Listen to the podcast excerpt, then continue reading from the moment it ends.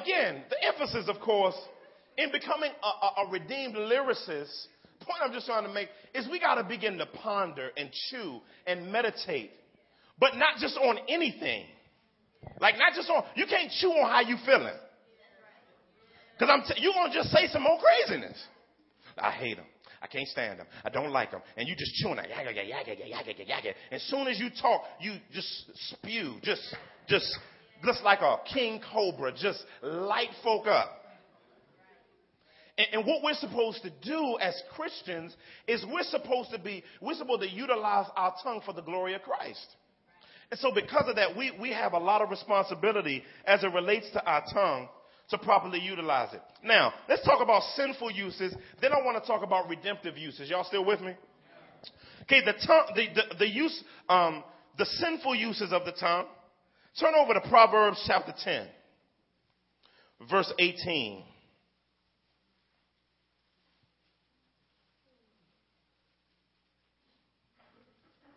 The one who conceals hatred has lying lips, and whoever utters slander is a fool. Let me, I want to park on slander. It's a very, it's a, it's a, it's a much needed term to explain. It's going to help your prayer life. It's going to help how you talk about people. It's going to help it. I'm going to tell you the difference between slander and when it's proper to talk about someone for the purpose of edification. Slander, the word slander is an interesting term. It, it's indigenous to a term that was used when Joshua and, and Caleb went with the other 10 into the promised land. And it says, and they spied out the land.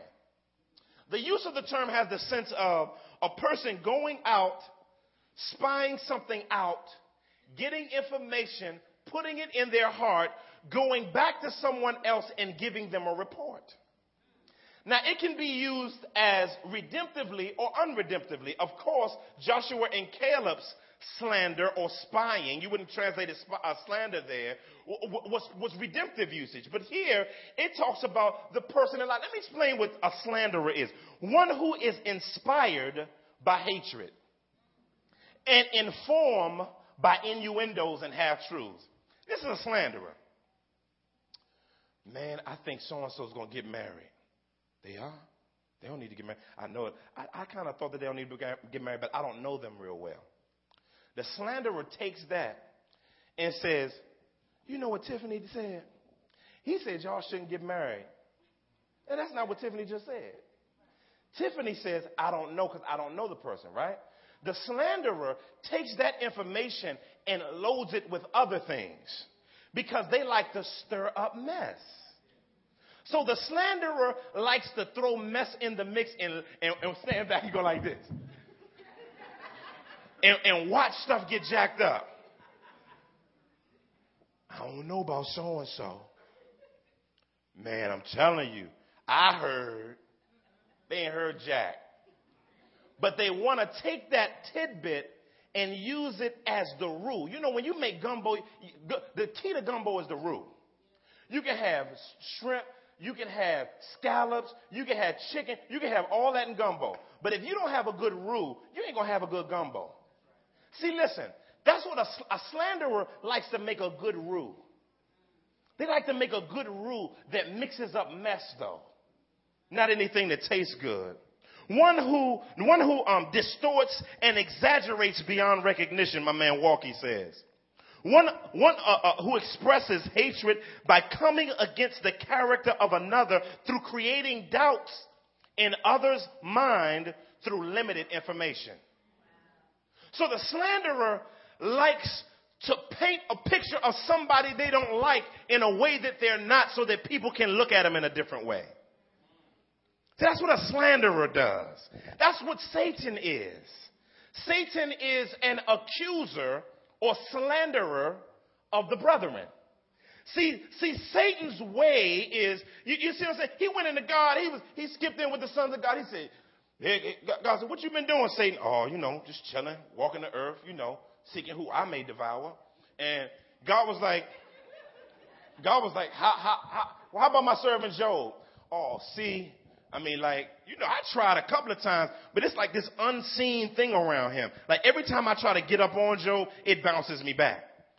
But I guarantee, I guarantee he ain't as righteous as you said he is, God. If you take the hedge of protection away, he'll front on you. That's slander. That's slander. He wanted to destroy his character before God. See, the enemy, the Bible calls him in Revelation chapter 12, the accuser of the brethren. That means he, and he, and the Bible says he does it day and night. He's always bringing our names up to God for how unredeemed we are. He's always bringing us, like, like he's always downing whether or not the cross has really impacted us. That's the ways of the devil. If you are a gossiper, if you are a slanderer, Jesus said of the Pharisees that you have a different father. God is not your father. The devil is your father. If you like slander, if you thrive on slander, the Bible says you might not know God, but you sure enough know Satan.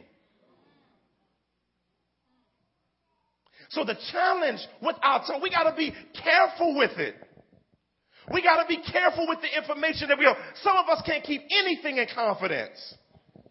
We telling people to be in community and be in relationships. But every time somebody tells you something, you tell it, everybody knows, and then that person is isolating themselves out of Christian community. Why? Because you've told their business that they entrusted to you, their community. A slanderer. So we gotta be, don't, like, I'm telling you, you got to pray for so and so. Cause they've been doing this and they've been doing that. That's slander. And so the Bible says that God hates the slanderer. But then this person also thrives off drama. Up in Proverbs, back to chapter uh, 15, verse 28, the B part, it says, The heart of the righteous ponders how to answer, but the mouth of the wicked pours out evils. This is, this is crazy. The, the word here for pours out means to gush out. It, it's, it's like, it's like when you at the party and you didn't know one of the little kids went up in there and did like this to the two liter and set it back on the counter and ran away. And then you go and anybody wants some Pepsi, you open that joint up and it gets over everything. That's the idea of to gush out. It says the person that's wicked in their heart has like fizz of a soda gushing out of their heart of wickedness they want to talk about. So he says, be careful of that. Evil things, the wicked's heart again as the breeding ground. And so again, in this passage, God, we want to we want to continue as a redeemed community to watch how we use our tongue. Now, let's talk about the proper uses of the tongue. I mean, there was so. Let me tell y'all something. When I was working on this, and I, I did I did some of this years ago when I was teaching on the tongue. But it's so much info. I, I mean, it's too much. If you just put in tongue, mouth, speech, say something. I mean, you put all that into a concordance. I mean, you can't even you can't even write down how many scriptures it is on the mouth. The mouth is probably talked about more in the Bible than money is. Y'all gotta understand, money's talked about a lot. Sex is talked about a lot. The tongue is talked about even more than those two. And so, and so, and so this is, this is, this is a very, very comprehensive subject. But then I like the way it begins talking about proper uses of the tongue. The Bible talks about proper uses of the tongue. Turn over to Proverbs 18. Love the sound of that. Pages going around. This is probably one of the most misunderstood verses in the Bible. Uh, verse 20 and 21. It says, From the fruit of a man's mouth, his stomach is satisfied. He is satisfied by the yield of his lips. Death and life are in the power of the tongue, and those who love it will eat its fruit. Interesting verse. Uh, I, I, have uh, int- uh, my, uh, we have brothers and sisters in Christ who tend to utilize this verse, for, these verses in ways that biblically, I don't, it, contextually, it's not, it's not talking about that, and I'll explain that. So when you use your tongue properly, you speak appropriately into the lives of others. It says, from the fruit of a man's mouth, his stomach is satisfied. He is satisfied by the yield of his lips. Check out fruit, the word fruit, underline fruit, underline the word lips. Now let me explain what, what, what, what, he's calling this. He's using this, this is what's called a synonymous parallelism. He's saying the same thing in two different ways. Okay? Fruit and lips are the same. I'll talk about that. It, it represents, it's the, it's the nutritional value of what goes out of the mouth based on the characteristics of the information. So our lips bear fruit of what our heart has been stirring up. So he says the fruit of the lips, or, or you know, what comes out of the mouth is fruit. Okay? Also, fruit and lips. The, the issue is what, uh, what a person nurtures in their heart comes from their mouth. Therefore, they dispense words that are formed and are known for causing certain consequences in the lives of those who are spoken to cause a particular reaction.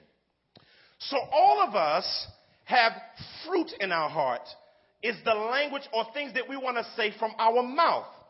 All of those things produce a reaction in the lives of the others that we speak to. So that fruit can be encouragement. That fruit can be discouragement. That fruit can be a whole bunch of different things. But it says, it, but it's pointing to the fruit being the yield of the heart. Yield here is the quality of what's spoken. Stay with me, because I'm going somewhere. It's the quality of what's spoken is the yield of the fruit. So when you speak with your lips, your lips represent the fruit. What does the Bible says? Praise God with the fruit of your what? Lips. The fruit is the information that your lips espouse that your heart is passionate about. Yield is the quality of the fruit. When I go get a pear, I, I love pears. And I like them cold. I don't like them hard pears. I like when they get a little mushy. And I know that a pear is right because I go to the top of it by the stem and I push that part right there to know what it's saying. I like pineapples. I like a good cold pineapple. You know, know how you know a pineapple is, is, is ready? You, you take one, the middle stem and you pull it a little bit. If it doesn't come out, that means it's not right. But if, but if it's right, you pull it a little bit and snap, it go, that means, oh, this is juicy. If it come, if it come right out, cut it today. Cut it today. It's right. The Bible says that's a yield. The yield.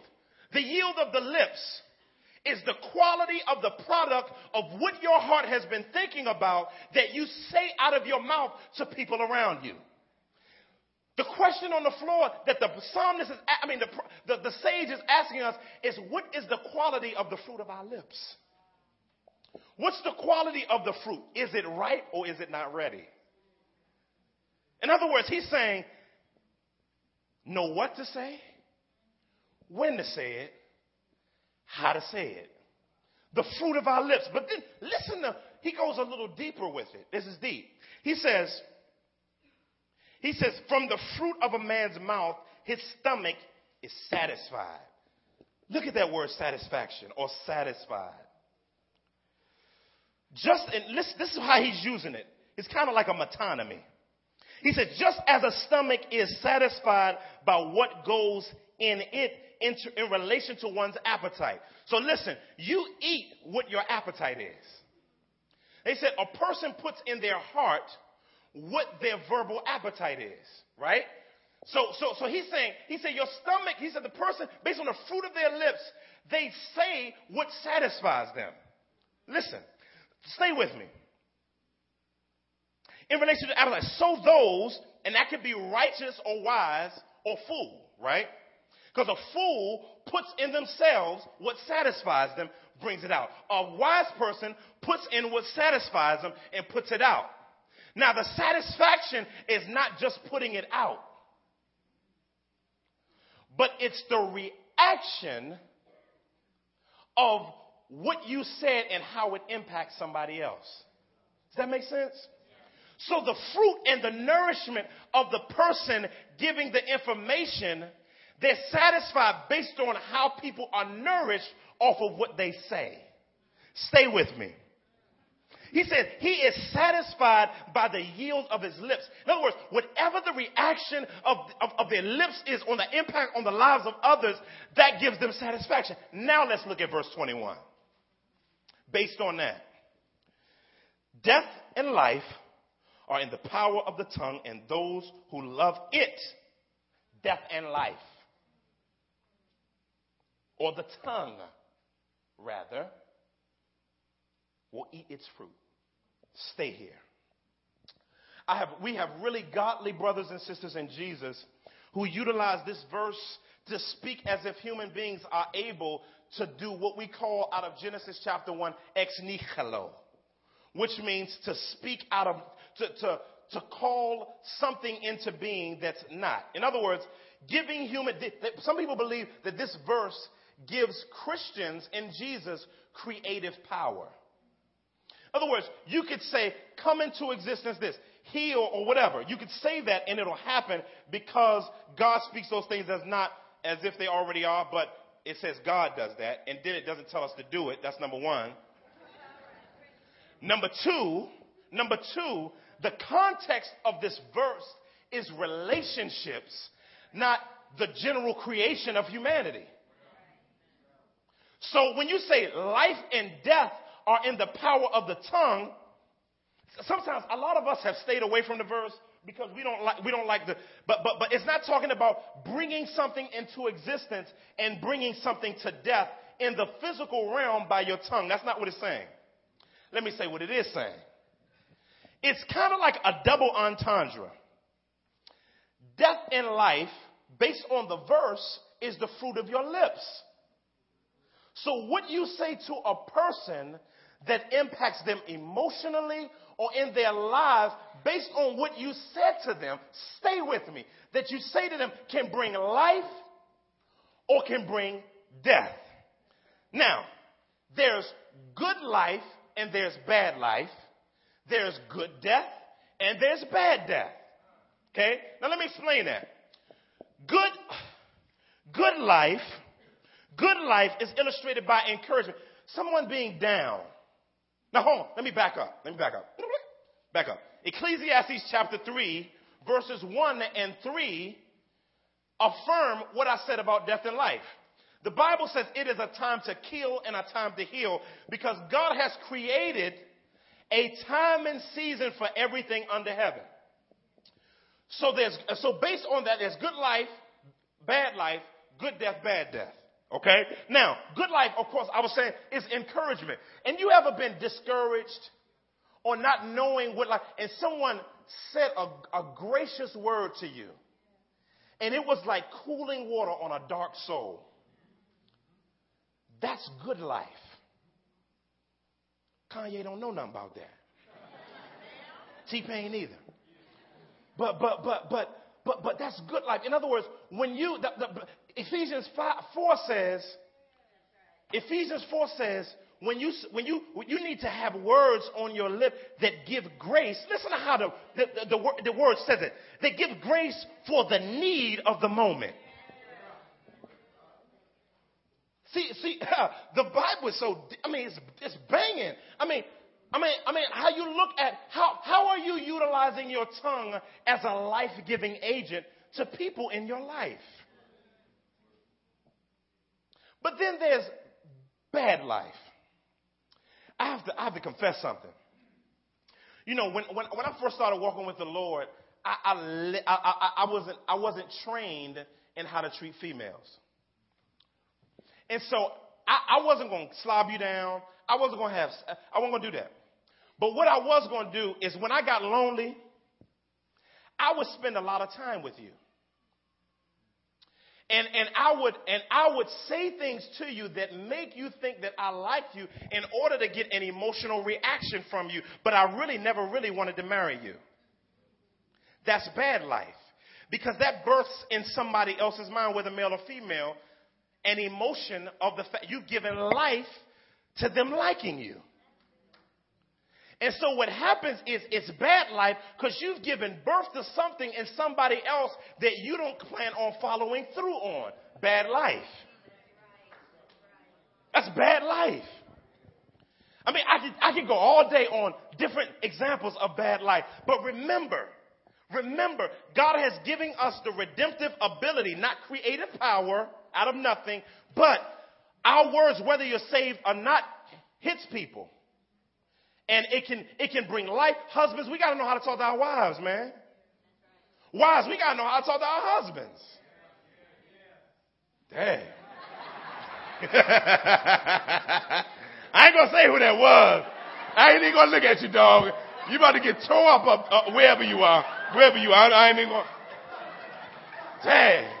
Amen, fellas. Everybody congregate in the bathrooms outside. Somebody getting jumped the church, man. but yeah. I mean, some of us as husbands have never spoken life into our wives. Our wives have to fish for a compliment. She get her hair done. She get her toes done. She get her feet done. And you like, man, ESPN is dope. Baby, you see this. MTV. Hallelujah.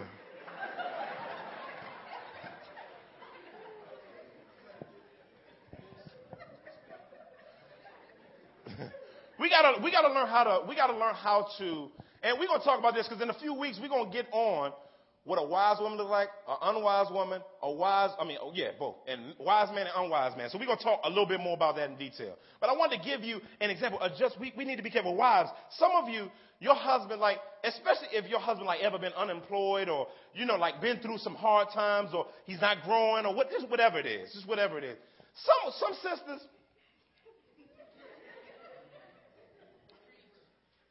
like,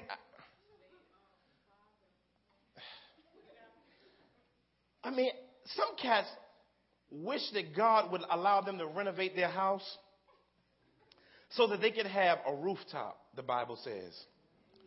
Bible says it's better to be on the rooftop of a house and sleep there than to live in a house with a contentious woman. I mean, you are.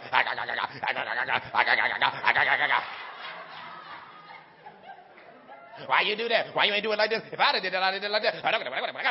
You're like, God damn it. I'm going to Echoes or something. I'm going to, I got to go to the movies. I got to get out the house. Fellas, y'all know what I'm talking about. Amen. Praise God. Hallelujah. Um, but good life, bad life. There's good life and there's bad life. Y'all so crazy. Let's look at good death, bad death. Y'all still with me? Good death, bad death. In the same verse, he says, you know, death and life are in the power of the tongue. Death. So there's good death and there's bad death. And of course, on both sides of the, of the equation, it's saying you want all life to be good life spoken and you want all death to be good death spoken. However, we live in a fallen world, so there's both.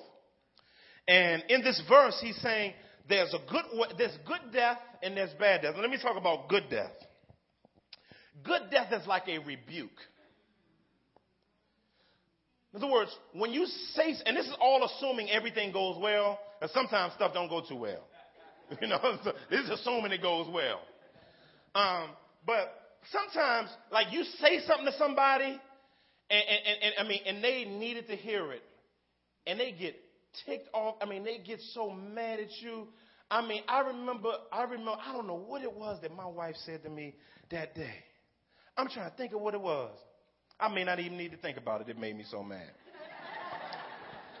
and man, I mean, she made me mad. I mean, I, I just, I felt disrespect, but she wasn't disrespectful. And I was angry, but when I, when I sat down and began to chew on it, the Holy Spirit moved in and began to help me out from becoming an abusive husband.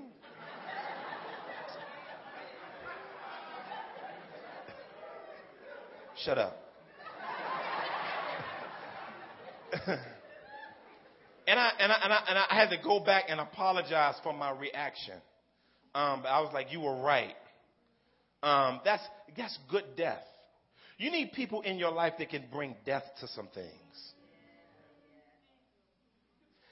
If, if,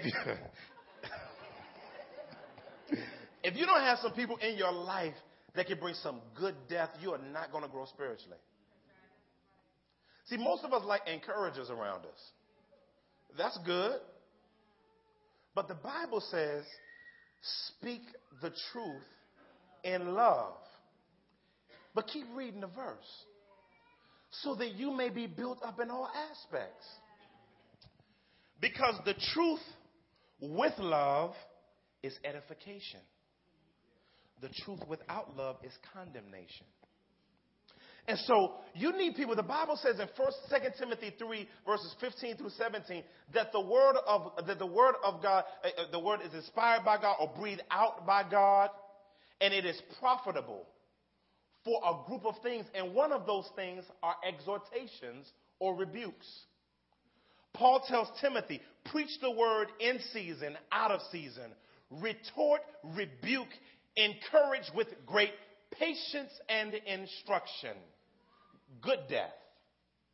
Some of us need to learn, and we need to, and it's, a, it's an art. It's an art being a spiritual lyricist. This is at the core of it, and you gotta, you gotta do it over time. You gotta be able to bring death. You gotta be able to bring death to false doctrine. Like somebody's not thinking right.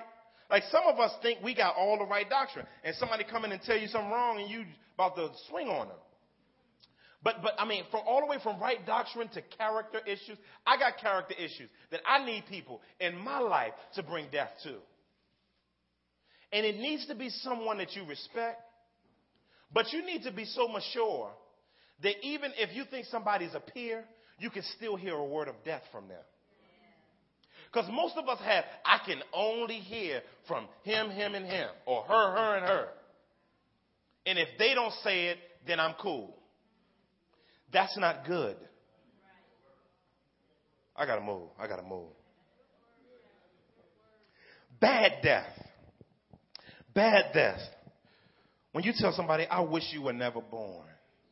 Some of us, some of us have been said some things when we were growing up or while we're growing up that have taken the life out of us. I mean, that's bad death when you speak into someone's life, and I mean that in the biblical sense, speaking into someone's life and bringing death that shouldn't die. Bible, the Bible calls that, Jesus calls that something different. He calls that murder. James calls it murders. James says, How can a, a, a, a faucet, he calls our, our, our tongue a faucet, for life. He says, How can bitter water come out of a place where sweet water is supposed to come out? But then ultimately and finally, as I close, dang. Well, I'm going to go through it. Y'all still with me? Okay. Okay, cool. One of the things that you have to do is you have to create an environment of fruitful conversation. Turn to Proverbs 15. Look at verse 1 through 4. A soft answer turns away wrath. That's real practical. Some of us know somebody already mad, and we'll say something to, to we'll do it anyway. I know I'm gonna make her mad, but I want to put. Some of us know one another's buttons, and like a video game, we just pushing it. But if the Bible says a soft answer turns away wrath, soft answer turns away wrath, but a harsh word stirs up anger. Says the tongue of the wise commends knowledge. It holds knowledge. It holds high regard knowledge. Let's talk about biblical knowledge. But the mouth of the fool pours out folly. Look at verse, look at verse 4, because I'm to come back to verse 3. A gentle tongue is a tree of life. Ah, if I had time. But Perseverance in it breaks the spirit.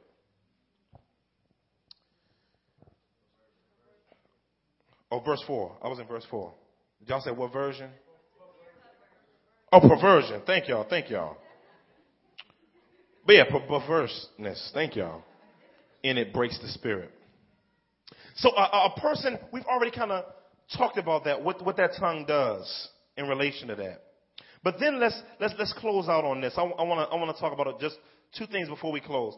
Understand the proper use of the tongue is one of the first steps in spiritual growth in Jesus. A couple of things. First Peter chapter 1, chapter 2. I want to New Testamentize this. First Peter 2, 1. I'm going to be out of your way in a second. Verse 1, it says, So put away all malice and deceit, all deceit, and hypocrisy and envy and all slander. Like newborn infants, long for the pure spiritual milk of the word, that by it you may grow up in salvation. Here it is. Peter is Peter. Peter's a loudmouth. So Peter done grew in the faith enough to know, like I know for me, you know, first step in me, like he said, he, the Bible's basically saying you can't learn anything and grow spiritually until you learn to shut your mouth. And the Bible says, I like the way it, what it says. It says, put it away from you. Colossians chapter 3, when it says, when it says, keep your mind on things above, where Christ is seated. Then it talks about our identity in Christ. But then Paul goes down and he starts listing things that are idolatry. And one of those things is slander and lying lips. He's, uh, uh, and that's one of the things that he names of us putting off the old man. Peter says put away. Paul says put off. One of the things that you like this, the way you do this is just like changing clothes is the idea. Is God wants us to be Christian in how, like you know, you the Bible giving you a, the fruit of the Spirit. One of the parts of the fruit of the Spirit is self control. What you utilize the cross for is you utilize the cross to access through the Spirit self control. That means you got to pray and ask Him for help. And what you know you want to say, do like this. Like, why it's coming up on the tongue. You know how you, you about to regurgitate and this all lock up right here?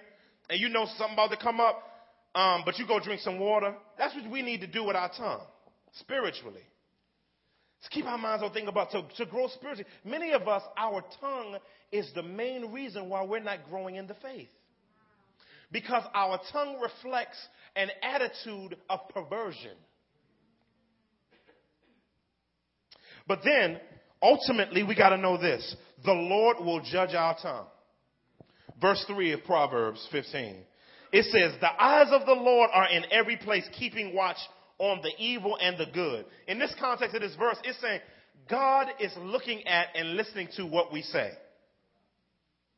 Jesus says in Matthew uh, chapter uh, 12, 36, it says, Every careless word that comes out of a man's mouth, he will have to give account for before God. 2 Corinthians 5:10 says we must all stand before the judgment seat of Christ. Revelation, uh, Revelation, of course, 20 talks about the great white throne of judgment. But when we go before God as Christians, before um, before that, God is going to play back, or God is going to judge how we use our tongue, not for whether or not we go to heaven and experience Him eternally on earth and all of that, before the uh, uh, before whatever way He rewards us. And so this is this is this is one of the last frontiers uh, for us, many of us. Uh, for many of us, controlling our tongues and not being a loose cannon. God has given us the grace in Christ to be able to control our tongue. And so we must access Him through Christ to be able to begin to get our tongues under control. We're not working for it, but we're working from it. From salvation, not for it. So it's already in us through Christ to do it. The question is, are we unlocking it through self control? And so I pray that God will make us wise beyond our years because we ponder, we chew on what we're going to say before we say it. And so I pray that we don't, we, we so passionately don't want everybody to know what's on our minds too fast. It's always good for somebody to methodically think through what they're going to say. So I pray that we would learn the art form of being a kingdom lyricist, having banging content, but a banging way to say it. So that in God's kingdom, we would be known as a wise community of people who are more welcoming than shunning. Amen? Amen. Father, we thank you for um, the gospel of Christ that sanctifies us, that grows us, that